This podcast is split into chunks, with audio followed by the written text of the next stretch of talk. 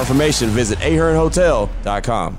Never miss another show. Stream us live or listen to past podcasts 24 7 at lvsportsnetwork.com. This is Raider Nation Radio 920 AM, KRLV Las Vegas. Broadcasting live from the Finley Cadillac Performance Studio. This is Unnecessary Roughness. You got to score points to win. You can't win without scoring points. Touchdown Raiders!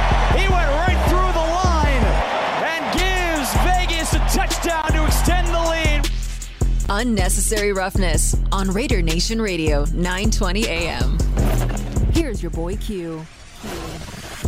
And here we go, Raider Nation. My man Damon Cotton, he's in the Finley Cadillac Performance Studio. I'm at the house studio. Another day of practice is in the books. As a matter of fact, the final day of practice for the weeks are in the books as the Raiders will be uh, traveling tomorrow on their way to Miami to prepare for their third preseason game of the year. And of course, it'll be the Miami Dolphins' only second preseason game. But since the Raiders had the Hall of Fame game, it'll be their third one. So, uh, yeah, we're done at the Intermountain Healthcare Performance Center, at least for this week. We'll be back at it next week. But uh, another day of training camp, another hot day outside. I thought I was smarter than everybody else. Uh, I seen a couple tweets that said uh, that the the fan experience was canceled for today at, at practice. So I thought, oh, that means that they're going to have us inside. So instead of wearing shorts, I wear pants. You know, I wear my normal golf pants that I wear. Yeah, well, the fan experience might have been canceled, but we were still outside. So there you go. But I mean, it's okay. It worked out fine for us. We were out there. And I'll say this right now, Raider Nation, I'm sure you've seen a lot of different tweets from either Paul Gutierrez to Sean Reed, uh, Vinny Bonsignore, plenty of folks that were out there. That Raiders defense looked pretty stinking good today. Really good. There were some good things that they did. Maxx Crosby, I continue to say each and every day how good he looks. I mean, he is just, he is out there wrecking shop. Chandler Jones looked pretty good as well. There was a couple times where he had his moments, his time to shine. But man, Maxx Crosby was just ruining everything. And not only that, not only was Maxx Crosby killing the offensive line, which we'll have plenty of conversation about that. You know, is that Maxx Crosby killing because he's a killer, or was that Maxx Crosby killing because the offensive line is pretty suspect? Or, or is it a combination of both? Which I think it probably is a combination of both. But I do know how good Maxx Crosby is. I mean, that dude is uh, he looks unstoppable out there. I don't care who's across from him. He looks really unstoppable. But also in coverage. I thought the Raiders looked really good in coverage. Now there was a couple times, a couple busted plays where Derek Carr was able to throw touchdown passes to Mack Hollins or whoever was uh, wide open. T. Billy was wide open one time in the end zone, and defensive coordinator Patrick Graham got pretty upset about that. But for the most part, guys like Trayvon Mullen, guys like Rock Ya-Sin, guys like Nate Hobbs, Darius Phillips, those guys were making it difficult. Tre'von Moehrig, they were making it really difficult on the offense out there. So in coverage, they looked really good as well. So that was very encouraging because it's one thing if you just see the defensive line getting after guys, but when you see the secondary doing their job as well, knowing who they're going up against, Hunter Renfrow, Davante Adams, you know, you got uh, you got other guys out there like I said, T. Billy, Mack Hollins. No Darren Waller today. He practiced yesterday, but he didn't practice today. But for the most part, man, I mean, you've got you've got some dudes out there that they're going up against, and they made life very difficult for the offense. And I'll say that I, I will say that the Raiders defense won today. If if you're keeping score, I would just I'd feel very confident saying that the defense won the day. And I don't think anybody who was out there would challenge that, including the team. right? I think the team would say, "Yeah, yeah, you're right about that. The defense got them." And the defense was man, they were lathered up. They were feeling good. They were talking trash. Uh, Rob Ryan was out there talking trash. Chandler Jones, uh, Maxx Crosby. Uh, they, he was sending all kind of different messages, and you know, in the trash he was talking. I mean, it was it was one of those things, man. It's a hot day. You're in full pads. It's spirited. You've been in camp for how long now? You're headed into your third preseason game. It's it's gonna get it's it's gonna get pretty intense. But you know, to their credit, no you know no fights or anything like that. Just just some real good, strong competition. So I don't know, Jamal. When I tell you that the defense won today, what what is your initial response? Well, first off, it makes me feel good about that secondary because it sounds like, hey, so are we saying that this secondary is improving? Because we know with this defense, it's like, hey, everybody, when we bring on national guests, they say, hey, I just don't know about that secondary when it comes to the defense. But but from what you're telling me, it sounds encouraging. And you tweeted about Nate Hobbs picking off Derek Carr. That was the first one that he thrown that he threw in camp. How was the reaction around that? Right. Well, I'll tell you, it was all a big surprise. Right. It was all a big surprise because it wasn't like it was just an interception. It was a hell of a play by Nate. I mean, he had to really. I mean, it's it's one of those things where even Derek Carr went over to him after the drills were over and just kind of said like, "Hey, that was a good one." You know what I mean? Like that was that was just an exceptional play. That was one of those where you can't even get mad at it.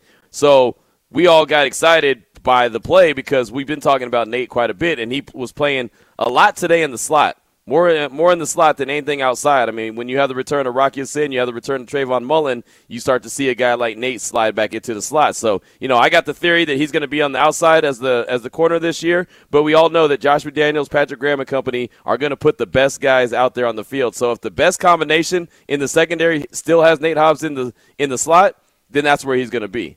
But I think that he can really hold his own on the field anywhere he wants to play. I mean, that's that's just how stinking good he is. But the play that he made, kind of dive into going and get that interception, then roll over and take it to the house, it was it was an exceptional play. I mean, it really was. It looked like it was just going to be a, a little check down, and, and all of a sudden Nate Hobbs just jumped that route. It's almost like he baited him into that one, jumped it, and like I said, took it to the house. So uh, you just got to tip the cap. And that was only Derek Carr's first interception of camp. Not too bad saying they've been in camp for what three, four weeks now. I mean, that's n- not a bad. I'm that's surprised not that one hasn't happened sooner. right. Exactly. I mean, again, that just look. I, I think that uh, what we were talking to uh, to Marcel Louis Jacques yesterday about uh, Tua, and he had what five in one day or three in one day. You know, what I mean, like that was one day. Derek Carr's had one interception in one camp. You know, so there's that's the difference right there between what they got going on in Miami and what the Raiders have going on here in Las Vegas. DC's thrown one interception, period. Tua threw three or four just the other day.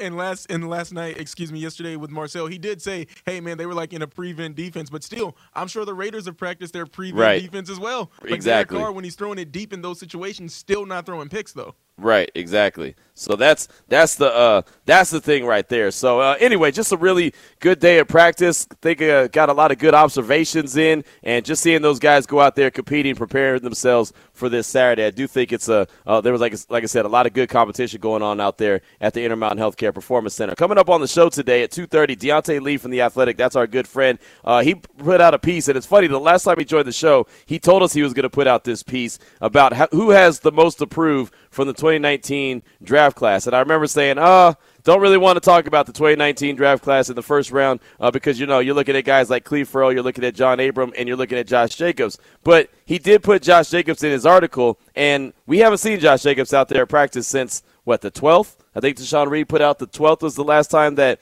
that uh, Josh Jacobs was out of practice, and that was last last Thursday. So, well, no, I'm sorry, last um, last Friday. It'll be a week tomorrow. There you go. And I remember being in the indoor last Friday saying, "Yeah, I don't see Josh Jacobs." And then we saw him in the locker room following the game on Sunday. But as far as action, being out on the field or being in in the practice, uh, you know, setting, we haven't seen him. So he he did you know, write about Josh in this article. So we're going to talk to Deontay about Josh and what he could do this upcoming year. And we all know about the not to getting the fifth year option picked up. That doesn't mean that he's not going to be on the team. It just means that they didn't pick up that fifth year option. They're not going to give him all that guaranteed money, uh, you know, to, to protect him against injury and all that. Like like a lot of uh, you know first teamers get picked or first rounders get picked up if they are exceptional players. And I just don't think that the running back position is valued like that. So uh, wouldn't be, you know, not surprised at all when they didn't pick up that fifth year option. But I just really want to talk to Deontay about Josh and the running back room in particular. Because we talked about it multiple times about how much talent that there is in that running back room. So Josh is is in a contract year. Josh, I believe, is going to be able to go out there and ball out. I think he's healthy. Uh, I'm assuming he's healthy, but he hasn't been in practice, so maybe he's got a couple bumps and bruises that they're trying to take care of right now, which is fine. I- I'm assuming that he's going to have a, a pretty big role in this offense, but just want to pick Deontay Lee's brain about you know what his expectations are from Josh Jacobs, what he thinks he can do in this offense, knowing the guy pushing the buttons is Josh McDaniels, how he likes to run his system, and how the fact he likes to have you know running back by committee. And there's a lot of different dudes that you choose from. I'll tell you, the one guy who's out there each and every day working, working, working is Kenyan Drake. I don't know, and I told Vinny this earlier today when we were at practice. Said, man, I don't know if this dude is trying to prove to the, the regime that he's the guy or he, he can be the guy, but man, he is out there every single day putting in a ton of work, running hard, catching passes, doing special teams. I mean, Kenyan Drake is doing everything. So, regardless whatever happens to him when it comes down to the 53 man roster, if he makes the squad or he doesn't make the squad, if they move him, if they don't move him, whatever he ends up getting, he, he he's earned because he's really. I mean, he, this dude, Damon, he's out there putting in the work. He really is. For you to just say, regardless if he makes the 53 man roster, this running back room is insane. It's so Yeah. loaded for that to be even be a question and a legitimate one. Right. Because I think in Kenyan Drake, when they first signed him last season, I know it's a different regime and all, but I was like, man, he's going to be something special for this team. Right. He's one of those pieces that's missing for this offense. And I still think that he can be that, you know, coming off of that ankle injury. But man, just to think the team could be just as fine without him is woo.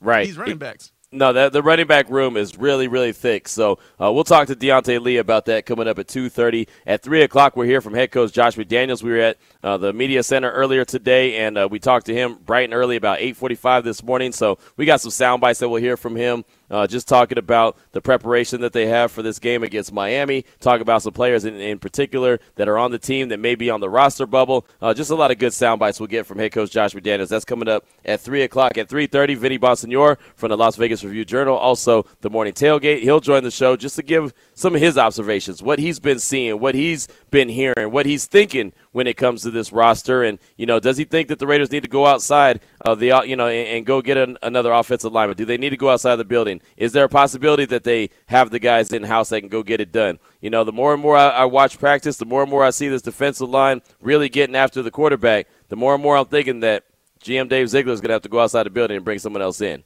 You know, they have to bring in a few more um, you know, just bodies just to go ahead and be out there and compete. I'm not saying that he's going to go out there and find some studs that are going to be, you know, bookend left tackles and right tackles. Well, they don't need a left tackle. They have Kolton Miller. He's been playing really well. I'll say that. He looked really good today. He uh he stonewalled Chandler Jones multiple times. So Kolton Miller is looking he's looking the part, and I think that he's only going to get better going up against Max and Chandler Jones in practice. So obviously they don't need a left tackle, but I mean we've talked about it multiple times that right tackle position's up in the air. Thayer Munford did not return to practice today. That's a little bit of a concern, saying he was starting to look pretty good and he had been getting a lot of attention and left yesterday's practice, didn't return. He wasn't out there practicing today, so we'll see if he gets any burn on Saturday. But uh, that's something to pay attention to. A guy that was on the rise all of a sudden could get that growth stunted because of an injury. And so we don't know. They didn't update us when we asked uh, Coach Bricillo yesterday uh, if there's any concern there. He didn't know, and uh, we didn't get an update really from uh, Coach McDaniels today. So uh, just something to continue to pay attention to. What's going on with Thayer Munford? See if he's able to make a comeback. But at the same time, seventh round pick out of Ohio State. I mean, if that's the guy that you're dependent on, no disrespect to him, then you were probably in a in, in a somewhat of a pickle to begin with, right? Because he, I mean, Demond, we haven't been talking about him all training camp. We just started Yes. talking about him last week, late last week at that. So if all of a sudden he just now emerged, and all of a sudden you were gonna, you know, kind of uh, hitch your wagon to him, then you might have had a problem to begin with. Yeah, like you said, it's a problem to begin with because the seventh round draft pick, usually that's the story. Hey, if this guy makes the team, you know, following camp, good for him. Not Right. he may be the savior at right tackle. And I know Right. savior is a big word, but But you're not wrong. you're not wrong. That's the thing. Like, you know, is this is, is he the savior? If he is, then you probably had a problem before. So uh, we'll talk to Vinny Bonsignore about all his observations, what he was able to see at practice today, and uh, what he thinks about this team moving forward as they prepare to travel to Miami to take on the Dolphins on Saturday. And then at four o'clock, we have our uh, our normal guest that we have every Tuesday and Thursday at that time, Lincoln Kennedy from the Raiders broadcast. Of course, he does a fantastic job, and I'll ask him all things offensive line. I mean, really, and what's he going to be paying attention to? I know he's in the booth calling the game, so he's going to be paying attention to everything, but who is he really focused in on? Like we talked to Amik Robertson today, right uh, after practice, and I asked him how big is is this game for you on on Wednesday. And he said it's big, it's big, right? I mean, it's it's a it's a big deal. He's got to go out there and prove himself, and I know he's gotten a little bit of attention. He's gotten a little bit of love, saying that he's you know been making plays. I'll tell you right now, I haven't seen too many plays from Amik Robertson in practice. I think he's been okay, but what I saw from him in the game on Sunday was just just that. It was just okay. It wasn't all that. So uh, you know, there's there's like I said, there's areas of concern. Uh, I think that the depth at the cornerback position is a lot better now that you saw Rock Ya-Sin return, Trayvon Mullen. Uh, also today, uh, Anthony Averett returned, so that was good to have another body in that cornerback room. So that that could be a good thing. But Amik Robertson's got to prove his his worth. And so today, when I asked him how big is this game, you know, he said it was big, not only for him but the rest of the team. But in particular, it's big for him just to go and show what uh, you know what his value is to this team, knowing that they have to cut down the rosters come Tuesday at 1 p.m. Pacific Standard Time. Got to get the rosters down to 80 men. So those are three of the guests that we have, but we just now, I mean, literally while I'm talking, just got confirmed Amber Wilson from uh, from ESPN. She's going to join the show at 4:30, and she's going to talk about the biggest news of the day in the NFL, and that's obviously Deshaun Watson and his situation. Amber is a lawyer. Amber is very uh, passionate about this uh, this Deshaun Watson situation. She's been very passionate since day one about it. Uh, she's on the network right now. She's uh, filling in on Canty and Carlin. So right after she gets off the show, basically, she's going to join our show. So she's going to join us at 4:30 to talk all things Deshaun Watson, what she thinks about the now 11 game suspension, five million dollar fine, and what the Browns do. Is that a good? Is that a good punishment? What does she think about all that? Uh, I've done shows with Amber. She's fantastic. She does a really good job breaking these kind of things down. So uh, her joining us at 4:30 is a really big deal. So glad to uh, add her to the roster of guests that we have coming up on the show today. So 2:30 Deontay Lee, 3:30 Vinny Bonsignore, 4 o'clock Lincoln Kennedy, and 4:30 Amber Wilson from ESPN. So, star studded affair as we always do. Uh, love to bring you the best that we can do each and every day because that's what you deserve, and that's what we do here on Raider Nation Radio 920. Now that we've uh, let you know the guests that we have coming up on the show today, let's go ahead and jump into the opening drive. The opening drive of Unnecessary Roughness on Raider Nation Radio 920 is brought to you by Southern Nevada Chevy Dealers, home of the Chevy Silverado, the strongest, most advanced Silverado ever. So earlier today, we talked to Josh McDaniels. He was talking. He was asked about the preseason game number three and if he treats it like the dress rehearsal because it's only preseason game number three for the Raiders and not the Dolphins. And traditionally, that's what it always is. That third preseason game is the dress rehearsal. And so he really just didn't know exactly how they're going to approach it. At least he didn't tell us how they're going to approach this game on Saturday. I'm sure he has a good idea of who's going to play and who's not going to play. But I wanted to ask and pose the question to you: What are you looking for in this third preseason game. We've seen two games so far from the Raiders, both victories. Not that the victories matter, but I think we've seen some really good things and we've seen some concerning things like the the run defense. I think that was very concerning. Special teams, I think that was very concerning as far as uh, kick kick coverage. That wasn't very good. You know, and there's there's a lot of different explanations for why it wasn't very good. I just don't think it was very good. I think sometimes the easy explanation is the right explanation. It just wasn't very good. It's like if we have a bad show, it's, it's not anybody's fault. It's not this, that, and the other. Just the show sucked. you know, it, it happens every once in a while. We try not to have it happen too often, but every once in a while it just happens. You know, so sometimes you don't have to come up with a super great explanation of why it happened. You just say, hey, you know, wasn't a good day. So the run defense wasn't a good day uh, on Sunday against the Vikings. So that might be something that you're going to be paying attention to to see if that gets a little bit better. Um, I think obviously everyone's going to be paying attention to the offensive line and who's starting where who gets the most burn. Like Alex Leatherwood, for example, is he going to start in the second half, or is he going to start the game? Is Jermaine Eluemunor, is he going to get some early burn? Who, by the way, it's so funny. You, you know, I, I'm a big fan of of like pulling for guys when I feel like that they have good stories. It's it's the old man in me. I'm starting to get you know I'm getting soft in my old age, and that's okay. I'm not I'm not mad at that. Uh, you know, we talked about um, uh, Lester Cotton and you know how he had to battle back from being out of the league to being in the league. I was like, man, that's that's an easy guy to pull for. Then Thayer Munford, we talked about him last last week when he was talking about you know dealing with some mental health issues, but uh, you know was okay with with talking about it and comfortable talking about. it. I was like, man, that's easy to root for that kind of guy. Another guy that I feel like is pretty easy to root for after his uh, media session he had today was Jermaine Eluemunor. And I don't know if it's a co- coincidence why all these guys are on the offensive line that all of a sudden it's easy to pull for, but you know, Jermaine Eluemunor said, "Hey, when I was in when I was in New England, you know, I, I was overweight. I didn't take my craft the way that I should. I didn't really focus in the way I should. I wasn't, you know, getting after it. You know, the, the way uh, there's a lot of things he wasn't doing right, and he even admitted, like, I've had multiple chances and I haven't done things the right way. Now I'm working on my, I've, I've, I've fixed my diet." I'm not, and he called himself. He's like, I'm, I'm not a, I'm not an overweight guy anymore. You know, I, I'm a lot quicker. My agility's there. I mean, he just admitted a lot of his mistakes and felt like, hey, I have an opportunity now to show this regime who I could be. That's actually a guy that I'll ask uh, Lincoln Kennedy about when we talk to him at 4 o'clock. But I think, honestly, I feel like he's really earned that swing tackle position. You know, we haven't talked about Brandon Parker in a while because we don't know what's going on with him, when he's going to return, if he returns. I think Jermaine Eluemunor has has solidified that spot, and I asked him about it uh, earlier in the media session because he started the game against the Vikings at left tackle. Then he ended up at right tackle, and then he ended up at right guard. I mean, he's you know what I mean? Like he's just about doing everything he can, and that's that versatility that uh, this this regime is talking about that they want to see. So I I, uh, I really can respect that, but I think that this game on on Saturday, I think is a big game for him too, to continue to show. You know, it, again, it goes back to consistency. You can't be good on Sunday and then the following week you're just not, or you, you know, or whatever. You're you're just okay. I mean, you've got to develop some kind of consistency. So I think uh, along that offensive line, a guy like Jermaine Eluemunor, uh, whatever, however amount of uh, game he actually plays, I think it's going to be big for him. But I want to hear from you. I really do. 702 365 9200. We got the Salmon Ash text line at 69187, keyword R&R. What are you looking for in this third preseason game on Saturday? Who do you think needs to step up and have a really good game? Again, get at us at 69187, keyword R&R. Raider Nation listening line at 702-365-9200. And first, I'll uh, start off with my tag team partner back in the Finley Cadillac Performance Studio. Damon, who are you looking at or what are you looking at for, uh, for Saturday? Man, I don't want to just go to the offensive line, right. but for me, it's Alex Leatherwood because, hey, man, you got to get the start now that they're Munford. If we're uncertain about he didn't practice today, so I'm going to assume he's not playing in the game.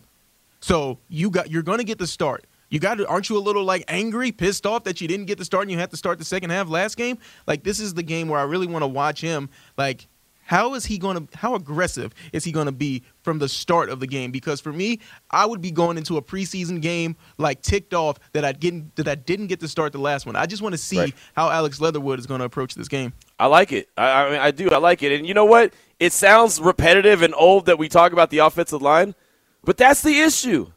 I mean that's that's the reality of it. You have to focus in on the offensive line. If you choose to ignore it then you're making a mistake. You know, we had people call in throughout the course of the week saying when we were talking about surprises, we had people call in, tweet in, text in, and say one of my biggest surprises was that they didn't address the offensive line, right? And so there's nothing wrong with that. So if you want to see how Alex Leatherwood approaches this game, that's that's not a bad thing. I mean, it really isn't. You know, I, I have a, a, bunch of different, you know, uh, areas of the team and, and guys that I'm focusing on as well for this game on, on Saturday, but uh, looking at Alex Leatherwood to see how he reacts. Because I'll tell you right now, and I have no problem saying this, I think he's his confidence is down.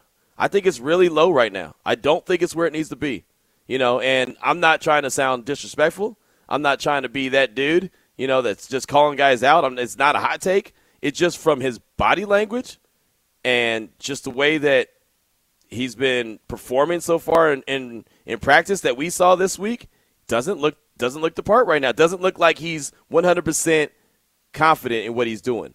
Again, he's got the tools, and this is another great question for Lincoln when we talked to him at 4 o'clock. He's got the tools, he's got the physicality, he's got the ability. A lot of times, Damon, is between the ears. Do you have it upstairs? Do you have the confidence to get it done? And sometimes when you have a few bad reps, those bad reps can turn into a couple more bad reps. It's like it's like being a corner. You know, if we had Mark McMillan on the show right now, he would tell you cornerbacks, they'll give up a play, but they have to immediately flush it and immediately forget about it, or else they're going to give up another bad play.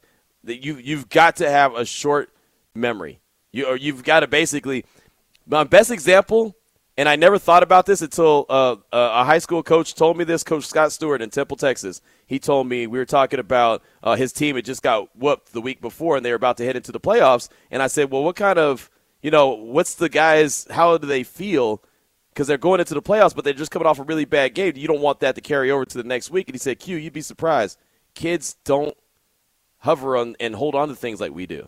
Like we think about stuff like that. We won't clear it kids, as soon as the game's like, they're like, "Hey, did you call home, girl? Let's go out to eat." Let's. Do, I mean, like, like they're ready to. You know what I mean? Like they they clear it the immediately. Coaches who would want you to just be miserable on the bus ride home. Right, man. right. They're they're trying to make plans. They're like, "Hey, it's still early, man. Let's go get something to eat. Let's go talk to home girl. Let's do this, that, and the other. Let's go to this party." You know, and and not in a we don't care type way, but it's just like, "Hey, it, it happens. We got our butt whooped. Let's move on."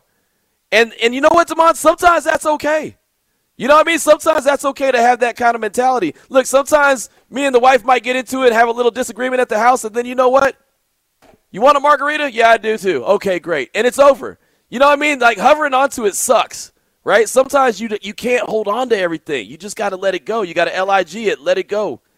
I think at times, and I'm not saying all the time, I think at times, and right now is one of those times, I think Alex Leatherwood is holding on to some bad reps, some bad reps that he had in practice. That's just what I'm seeing. So I think, you know, again, what you said about how he takes on this game on Saturday, is is definitely something to pay attention to. And speaking of this game on Saturday, myself and Damon will be at the Ahern Hotel. We'll be doing a pre-pre show from noon to two. So we definitely want you to come on out. And we did the pre-pre shows from the Torch at Allegiant Stadium for all the home games last year. It was a lot of fun. We'll be doing that again. But this is for a road game. And so if you're going to be around town and you just don't really know what to do, I encourage you to come on out to the Ahern Hotel from noon to 2. Uh, they got a lot of big specials going on. We'll be giving out a bunch of prizes, but definitely be locked and loaded for the game, doing a little pre pre action uh, before JT and Eric Allen take over. Uh, let's go ahead and hit the phone lines one time at 702 365 9200. Who we got up, Damon? Anthony in Minnesota. Anthony out of Minnesota. What What's up, my man? What's up, dog? What up? What up? Hey, real quick, I got a couple things. I think you mentioned a couple of them. I got one I don't think you have mentioned. Okay. But obviously, I want to see the uh, the, the play in the trenches. I really want to see Leather or uh, um, Alex Leatherwood step up and and solidify that pass protection. Seems to be kind of a beast on the run play, whatnot. And then also, who's going to be you know you know stepping up and being that defensive tackle up the middle on the defense. And uh, those two things I really got to get shored up. But what I really want to see is I want to see the bubble wrap taken off to Trayvon Mullen. I want him out there 10 to 15 plays minimum. Yeah. Next week, 20 to 30 plays. The reason I say that is it's been over a year or two now where it's just getting getting injury prone and all these problems. And I think our cornerbacks have been playing so well that, you know what, you might want to say, hey, I don't want him to get hurt in preseason game, but I also got to see does he know this uh, defense? Yeah. Is he able to step up and play at, at, at the level we keep thinking he can and he has in the past? And let's prove it right now because right now, maybe we trade him. And so those are things I want to see, and I want to get your opinion on Trayvon Mullen playing a whole lot more right away. What do you think about that? First of all, great call, my man. I definitely appreciate hearing from you, and I agree with you. I would love to see Trayvon Mullen get some burn. I think he needs it. Now, Josh McDaniels talked about the guys that just came back from the pup list and just returned to practice yesterday, and he said they don't want to do too much. They're trying to ease them back in, but I think that this is a perfect opportunity to at least get them, like you said, 15 to 20 snaps, maybe two or three series. I would have no problem with that. Hell, they gave Nate Hobbs two series in the Hall of Fame game, right? I mean, and, and, and I think we all knew what Nate Hobbs uh, could bring to the table. So I would love to see. I, I agree with you 100%. That's a great observation. I'm actually going to write that one down. That is a good one. Trayvon Mullen would love to see him go out there and get 15 to 20 snaps, maybe two to three series, at least to see what he's got. See if he's got that. You know, it's one thing to not be practicing and not actually, you know, be out there with the guys, but is your cardio where it needs to be? You know what I mean? Uh, Have you been doing the work that you could could do, and not out there practicing? But have you been doing enough for your stamina, your cardio? Where are you at right there? That's something that I think needs to be seen. And I would love to see even Hankins and Bilal Nichols get a little bit of burn on, on that defensive line. So I, I think that you're spot on, man. That's a great call. Uh, that might be the best one of the show, and it's only 227. So thank you so much, man. I do appreciate you. Fantastic stuff right there. Coming up next. Well, uh, I, I do want you to continue to text us in at six nine one eight seven keyword R and R. Let us know what you'll be looking for in preseason game number three versus Miami Dolphins. Who do you think needs to have a really big game? Get at us and let us know about it. But coming up next, Deontay Lee from the Athletic. He's going to talk all things Josh Jacobs and what he feels like he needs to do, not in the preseason, but this upcoming season. This is Raider Nation Radio 920. That was the opening drive of Unnecessary Roughness here on Raider Nation Radio 920. Brought to you by Southern Nevada Chevy Dealers, home of the Chevy Silverado, the strongest, most advanced Silverado ever. Now back to Unnecessary Roughness with your boy Q. We're going to have Deontay Lee join us at 245. He's uh, wrapping up something right now, so he's going to join us in about 10 minutes, but that's okay. We've got plenty of calls and plenty of texts to get to in the meantime, in between time. The question that we asked there today is what are you looking for in this third preseason game on Saturday? Who, in your opinion, needs to step up and have a good game? And uh, we got a lot of great texts, and this one I'm so excited for. This one says, Last week on both sides of the ball, the guys in the trenches got physically dominated. So I want to see them answer that back and come out with the physical battle. And like Demond said, I also want to specifically see Leatherwood come out and kick some ass. And first of all, that's a great text because they're absolutely right, 100%. Both sides of the ball need to come out and show a little something, something. And Leatherwood, Demond, like you mentioned. But I'm even more excited by the signature on this text. I salute this texter. Signed, the mathematician. signed the mathematician. And for anyone who has no idea what the hell I'm talking about, we were talking about turnovers yesterday on the show, and I said that I thought that the Raiders defense should come up with about 12, and Damon said about 12 as far as interceptions go. And then Damon, who's great on the, the Google search and the research real quick behind the scenes, said, well, Patrick Graham's defense the last couple years with the Giants, he had 15 one year and 11 the next year. And I said, yeah, that's about right, about an average of 12. And then the mathematician, before he was actually named the mathematician, actually hit us back and gave me the math the math breakdown. It was like, actually, it's 13. That's what uh, that would be the average. And so it was a nice little back and forth. And so now they're named the mathematician, and they self-named themselves the mathematician. So because it's not the fact that he just said, "Oh no, it's 13 guys." Right. He did the math. He, he did said, the math. You know, wrote out the entire math problem. He showed his work, like we said. Yes, you know, in school, the teacher always said, "Okay, you got the answer right, but how did you get here?"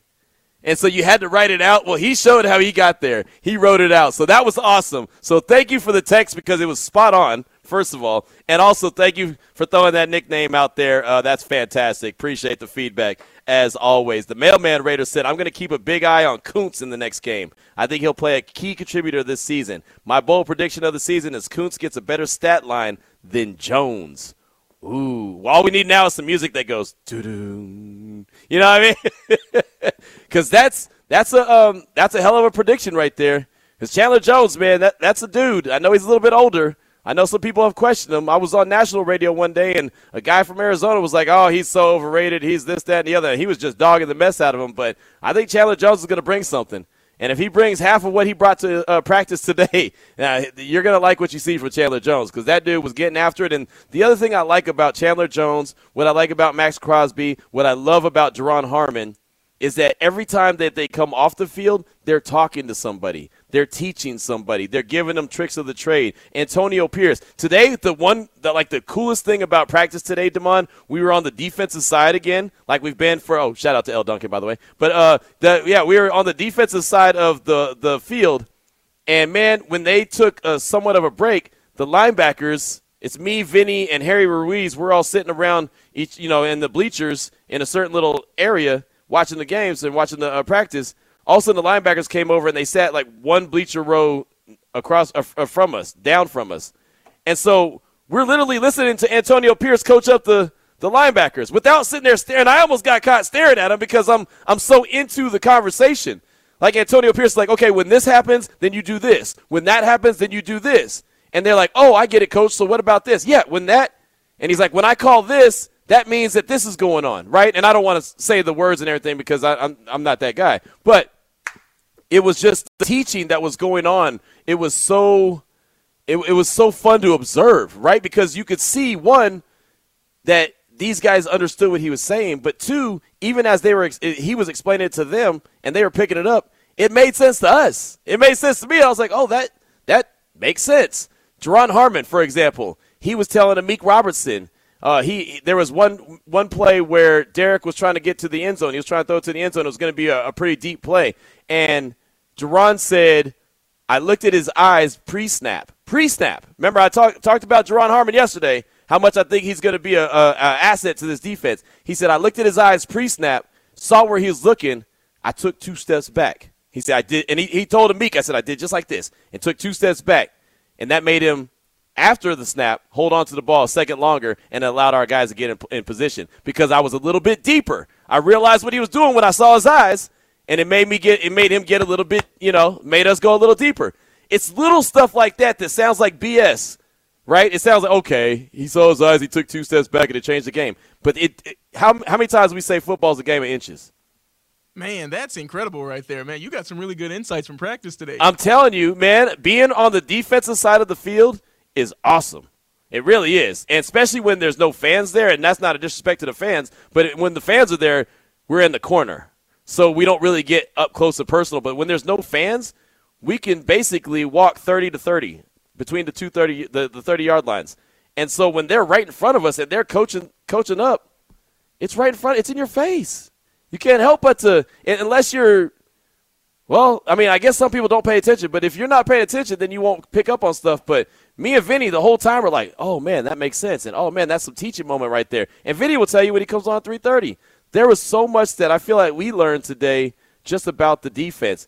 Patrick Graham, I I said it today. I felt like Patrick Graham, and I never went to college. Let me be full disclosure. I never went to college. He to me was like an English lit teacher, right? Where he kind of walks around, has that look on his face where you know he's he's thinking something deep, some deep thought, and then he asks you a question. Like he asked Antonio Pierce about a coverage. He said, "So, uh, you know, blankety blank blank blank," and and AP said, "Yeah, but let's do it this way," and like responded, and he goes, "Okay, okay, bet." And I told Vinny, I said, "Didn't that feel like the old English lit teacher that is going to ask you a question?" and knows the answer, but wants to know if you're going to try to BS your way out of it or if you actually know what you're talking about. That's what Patrick Graham, to me, seemed like. He seemed like that old English lit teacher that he's walking around, he's got this deep thought in his mind, and he's and, and everyone in the classroom knows like, oh damn, he's about to ask a question. I hope they don't ask me because I don't really know the answer. Like that happened to me all the time in class. There's so many times where I knew, oh man, here it comes. I hope they're not looking at me, and I try to look away. I try to uh, ignore the teacher, and all of a sudden, Mr. Myers, oh damn, you know, and then you knew that you were busted. He just has that where he's he's it's almost like some kind of professor. I, I want to say a mad scientist, but not quite a mad scientist. You know what I mean? It's just he, he just has that kind of that air about him. He just it, it's it's really cool to see when you're up close and personal. And then when the defense isn't doing what they're supposed to do, then he ain't no English lit teacher anymore. Then all of a sudden he's the angry football coach, right? He's the angry football coach, quick, fast, and hurry. And then all of a sudden, calm, cool, and collective picks up the speaker or picks up the, the walkie-talkie and calls the next play in but he's just walking the, the sideline, walking back and forth. It's really a great sight to see, man. It's a it's a it's a blessing. I say it all the time to be out there. It really is. Uh, Glenn in San Jose on the on the Salmon Ash text line at six nine one eight seven keyword RNR. I want to see the D line step up and start stopping the run for a change. That's a good one. Uh, Will in the 603. Hey, Q and Demond, did the Raiders make a mistake in making Bisaccia the head coach last season? Because it meant if he wasn't retained as a head coach, he'd be gone. Based on how bad the special teams of the Raiders has already been, or did the Raiders make the right decision because it galvanized the team and helped turn them into who they are now? Will in the 603. Good question. I think that I think that they definitely made the right decision. Uh, Rich Bisaccia has been the assistant head coach uh, at multiple stops that he's had in his career. He was the guy. I think he was the best guy for the job. And there's no telling that if he had just been the special teams coach, that the new head coach would have kept him anyway, right? I mean, there's there's no telling. You know, you, you just you, you have no idea what, what's going to happen. So, uh, yeah, I think that that was fine. They made a good decision. I think he was the right guy for the job. I really do. I don't think anyone could have done the job better than Rich Bisaccia did last year, given the circumstances. It takes a special guy to be able to help pull a team together when they go through everything that they went through. So I think I definitely believe that he was the right guy for the job. But I said it last year, even when everyone was saying retain him, retain him, retain him. I kept saying I don't think he's going to be a long term answer. I think he's the guy for right now. And now that you're starting to see this puzzle put together, I think most people would agree that Mark Davis made the right decision going outside the building, bringing in this regime under you know uh, Mark um, um, Dave Ziegler, Josh McDaniels, Champ Kelly. I just I just feel like that this this regime is, is tended to go in the right direction. You know, if Rich Bisaccia had been held on to, maybe Mike Mayock is still the GM. I mean, there's a lot of different, there's a lot of ifs and buts that you can you can go back and forth with. But I have no doubt that the the moves that Mark Davis made to bring in the guys that they brought in, and then Josh McDaniels and Dave Ziegler and Champ Kelly bringing in the guys they brought in, um, I think that that's that's the best thing that they could do. Special teams, that's just that's just a work in progress. I mean, it really is. I don't think the return game is bad. I just think that the coverage units are not where it needs to be yet. But that's also, I mean, talking about what are you looking for in this game on, on Saturday, that could be a prime example of what you're looking for. Looking for the special teams unit to look a lot better. So uh, thank you so much, Will, for that text. I appreciate you. Uh, Jason in Vegas said Q and D. Great lineup you have for us today. For me, this game is about if we can keep it clean and and on point in play. Quarterback battle, quarterback backup battle, and our run stop defense. Also, how about the Aces win? Was at the game with my dad and was a great environment. And most of all, we got the dub. Jason in Vegas. That's awesome. And yeah, shout out to the Aces, man. I was on the edge of my seat for a little while last night watching the game on TV, and then they started pulling away. And I think, real quick, uh, not going off the subject too much, but when it comes to the Aces, I think in the WNBA in this playoff run, I think every single team is going to try to physically beat them up.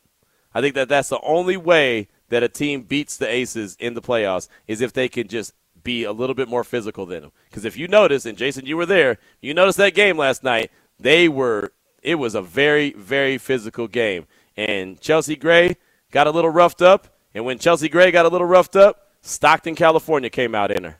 Man, in Stockton, California, when Stockton, California came out in Chelsea Gray, it was over. She had that little edge to her. She also hit that three pointer, uh, hit those free throws, had another bucket. Over. It was lights out. It was like Nate Diaz or the Diaz brothers going into the ring, right? The octagon. You know, those cats are from Stockton. I'm telling you, man, Stockton, California came out in Chelsea Gray last night, and then the Aces pulled away. So there you go. Jason, thank you so much for that text. We do appreciate you. 243 is the time. We'll take a quick break. Come on back. When we do, we'll have Deontay Lee from The Athletic joining us talking all things Josh Jacobs. This is Raider Nation Radio 920. It's Unnecessary Roughness with your boy Q on Raider Nation Radio. Right now, joining us on the phone lines from the Athletic is Deontay Lee, our good friend, and we definitely appreciate you this afternoon, my man. And I was checking out your article about uh, the 2019 first rounders that you know they have something to prove this upcoming year. And I remember you had teased it here on the show and let us know that it was coming out. And of course, Josh Jacobs is uh, part of the headline of this uh, this piece that you wrote out. And Josh had a down year as far as rushing yards, and, and I say down yard or down year. I say it respectfully because he still had 872 yards and nine TDs. He had 348 receiving yards. What do you think after getting the fifth year option declined by this new regime? What do you think Josh Jacobs needs to do this year? How can he prove his worth not only to the Raiders but to the league? Um, to me, it's not just the fifth year option thing that's a signal. I think it's also bringing in the kind of running backs that Josh McDaniels did in the off season. Because if you think about their skill sets, you know, you think of the Kenyan Drake and the other guys that they have there. They're all the jack of all trades types, which is exactly what Josh Jacobs is sold as, right? Is a back that can be on the field for all three downs, can add something in the receiving game, is a tough runner between the tackles, all those types of things. So I think that for him, you know, the big thing is can you get back to creating the yards after contact that you did when you were a younger player, right? Like that was one of the things that really drew Raiders fans and I think NFL fans to him and why he was able to win Rookie of the Year. Um, you know, when he was drafted, is the fact that he was able to create so much offense after contact, you know, with those tough runs. And, and one thing that we know, one thing that we know about that is that it wears on your body after a while. And now he's faced with dealing with a new coaching regime that was not there when he was drafted. You know, I don't think that it it might not even really be a reflection of him as a talent because he's obviously still a very useful back as much as he's just faced with the reality that there's a coaching regime that wasn't there when he was drafted. He was a first round pick. The fifth year option on first round picks is expensive for a reason. And now he's faced with, hey, I got to compete with other guys who have similar skill sets with me with a coach that is trying to implement a new system. So I think that what he did in the receiving game last year was great. He'll have plenty of opportunity to do that with Josh McDaniels. And then you got to show that you can create those tough yards again and still be explosive um, the way that he was as a rookie. You know, we have always heard and seen Josh McDaniels use, you know, running back by committee, and he's talked about it that you got to have healthy guys. So, what do you think the the how do you think the share is broken up in that running back room? Because I'll tell you, Deontay, as a guy who's at training camp every single day, there's a lot of talent in that running back room. There is. It might be one of the more talented running back rooms in the league. You know, quietly. Um, it's hard to say exactly how it share, you know, how the share breaks down because this isn't exactly the way that they've had it when Josh McDaniels was in New England, right? Like when he was in New England, there was usually a designated power back, a designated receiving back, a back who was better in pass protection, et cetera, et cetera. You know, they don't necessarily have that. I think this is one of the few years for Josh McDaniels where you can make the legitimate argument that all of the backs in that backfield can do the same things as one another. And that does lend some versatility, but it also makes it so that way if a guy's not having a good week, he might not see the ball for a little while. Right. So I do think that there's a little bit of pressure in terms of the competition that these guys got to sort out one way or the other. What do you think that Josh himself needs to like? What kind of season does he need to have in order to, like I said, he's playing for a contract somewhere in the league, if it's with the Raiders or someone else. But what what does he have to do as far as his production? You know, how much should he be standing next to Coach McDaniels begging for the ball? I mean, it's a major piece, and a lot of this to me, it's really about durability more than anything, right? Like one of the things that I think we know in the modern NFL is, well, it, I mean, this is just a truth in football, period.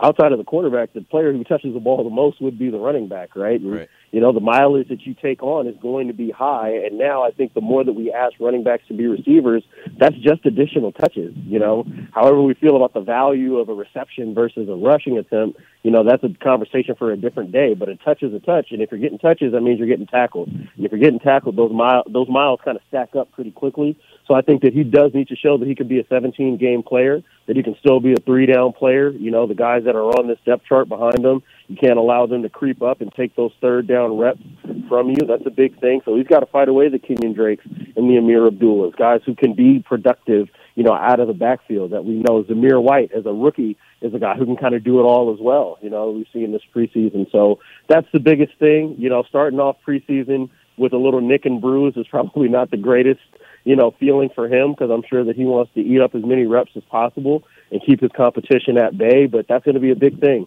He's got to be a 17 game player and he's got to be productive when he's out there because the Raiders do have multiple other options that can do similar things that Josh Jacobs can do.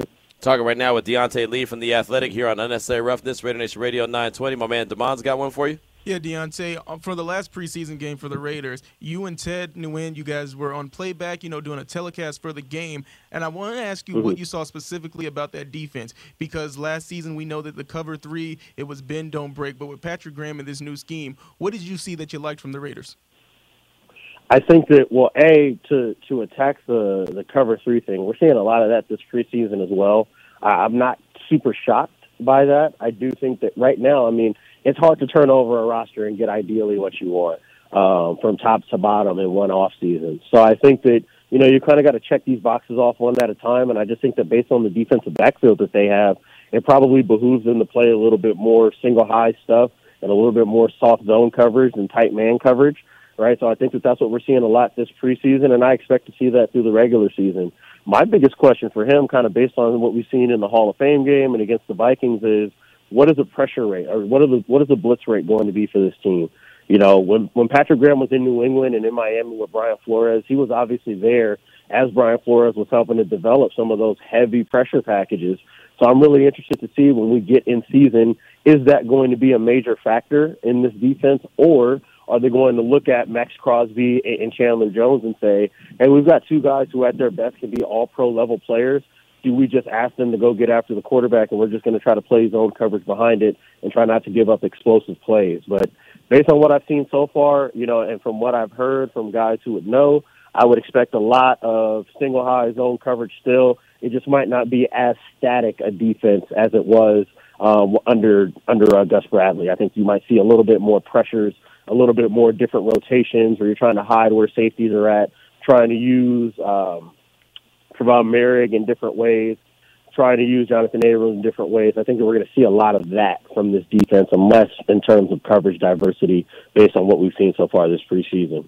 Deontay, before we let you go, so, so we're talking about some defense. Let me ask you about a guy that I talked about quite a bit uh, yesterday's show, and that's Duron Harmon. He's a guy who's been there, done that, been in the league for a very long time, spent plenty of time in New England, also in Detroit and Atlanta. But he's a ball magnet. He's a mm-hmm. guy who creates a lot of turnovers, and he does a lot of film study. So, what do you expect from Duron Harmon? How how big of a deal is it that he's on this Raiders defense because he knows what Patrick Graham is looking for? I think it is a big deal, and it's for exactly the reason you said. You know, we see this often when new regimes show up. You want to go sign guys who have spent multiple years playing for you, right? That's how Kyle Van Noy ended up in Miami when he was there. You know, all these guys. You know, we talk about Jamie Collins when he went to Cleveland, and all these types of things. Like when you're trying to implement some of the things that you may have been doing at New England, it's hard to do when you don't have, you know, the hoodie standing behind you to kind of put it all together, right? So you want players who are around who know the terminology, know how certain things work, know how to problem solve based on certain calls. And like you said, Duron Harmon's a guy with ball skills, and this is a conversation that we've had on this show before. Was talking about trying to force turnovers, mm-hmm. right? Understanding where those turnover opportunities are, how to attack the ball, be more productive at the catch point, be more disruptive at the catch point. You know, more passes broken up, more interceptions, more fumbles forced. You know, bringing in a guy like Harmon, I think that you're trying to implement those types of things, and that's going to be a major piece of this defense. If the pass rush is as good as it can be, and they're able to stop the run because they're loading up the box, well, you know, you know you're not going to be playing tight coverage all the time, so that means that you need to get your hands on the football whenever you can. And I think that a guy like Harmon is definitely going to be there for that. Tre'von Moehrig is another guy with great ball skills based on what he did at TCU too you know, I think that you've really got to try to uh, implement that in a way that it may not have existed under the pre, under the prior regime. If you really want to step up and get from out of that middle of pack defensively to being one of the 12 to 10 best defenses in the NFL. Good stuff as always, Deontay Lee from the Athletic. You got something coming out that uh, we need to be on the lookout for. Um, I mentioned the glossary last time. We're starting to put together some of the illustrative work behind it. We're, we're making a big project out of this deal, so I'm really excited about that. Um, I'm going to be working on some more things defensively, trying to talk about what I think the thresholds are in the modern NFL for what would make an excellent defense or a championship level defense. So that's something I, I plan to have out in the next week or so, and we'll always be talking about the draft and, and college football as well, and that'll be kicking up pretty soon too. So my face and, and name will be on plenty as we go along and get ready for week one. Nice, I like it. Well, I said that that was the the last one we were going to wrap up, but uh, Damon had a high school question he had to ask you. Yeah, I just can't let you get out of here without asking about the Sun Devils. How's the team looking? When's the first game? First game is tomorrow at six o'clock. Um, nice. Right now, you know it's it's funny, man. Like just changing over personnel. You bring in it's different personalities. Guys who were juniors last year might have been a little bit more quiet. Now you're kind of thrusted into that senior leadership role. So we're still trying to figure out everybody's personality. So that's been the fun part is seeing which guys you know you need to wrap an arm around, and which guys you need to kind of put a foot foot in their butt to get them moving. and we've been going through that, and you know you're always evaluating the things that you're good at, and some of the things we're good at this year may not have been the things we were good at last year. So you know we'll have some changes defensively, and I, I'm I'm really excited about what this team is going to be. If for no other reason than I, I like the identity shift that we're going through um, as a coaching staff. So I've been real excited to see just how flexible everybody on staff has been, and I'm looking forward to what this upcoming season might be for us because I think we can be pretty good again. Well, we'll definitely have to keep updated on uh, how the how the team is doing, man. We're always uh, fascinated by high school football. Love it around here. So uh, we definitely appreciate you. Good luck to your team, my man, and we'll talk to you soon. Absolutely. Talk to you guys soon. All right, there he goes. Deontay Lee from The Athletic joining us here on Unnecessary Roughness, Raider Nation Radio 920. 259 is the time. We'll take a quick break. Come back. Kick off hour number two. You'll hear a little from Josh McDaniels. This is Raider Nation Radio 920.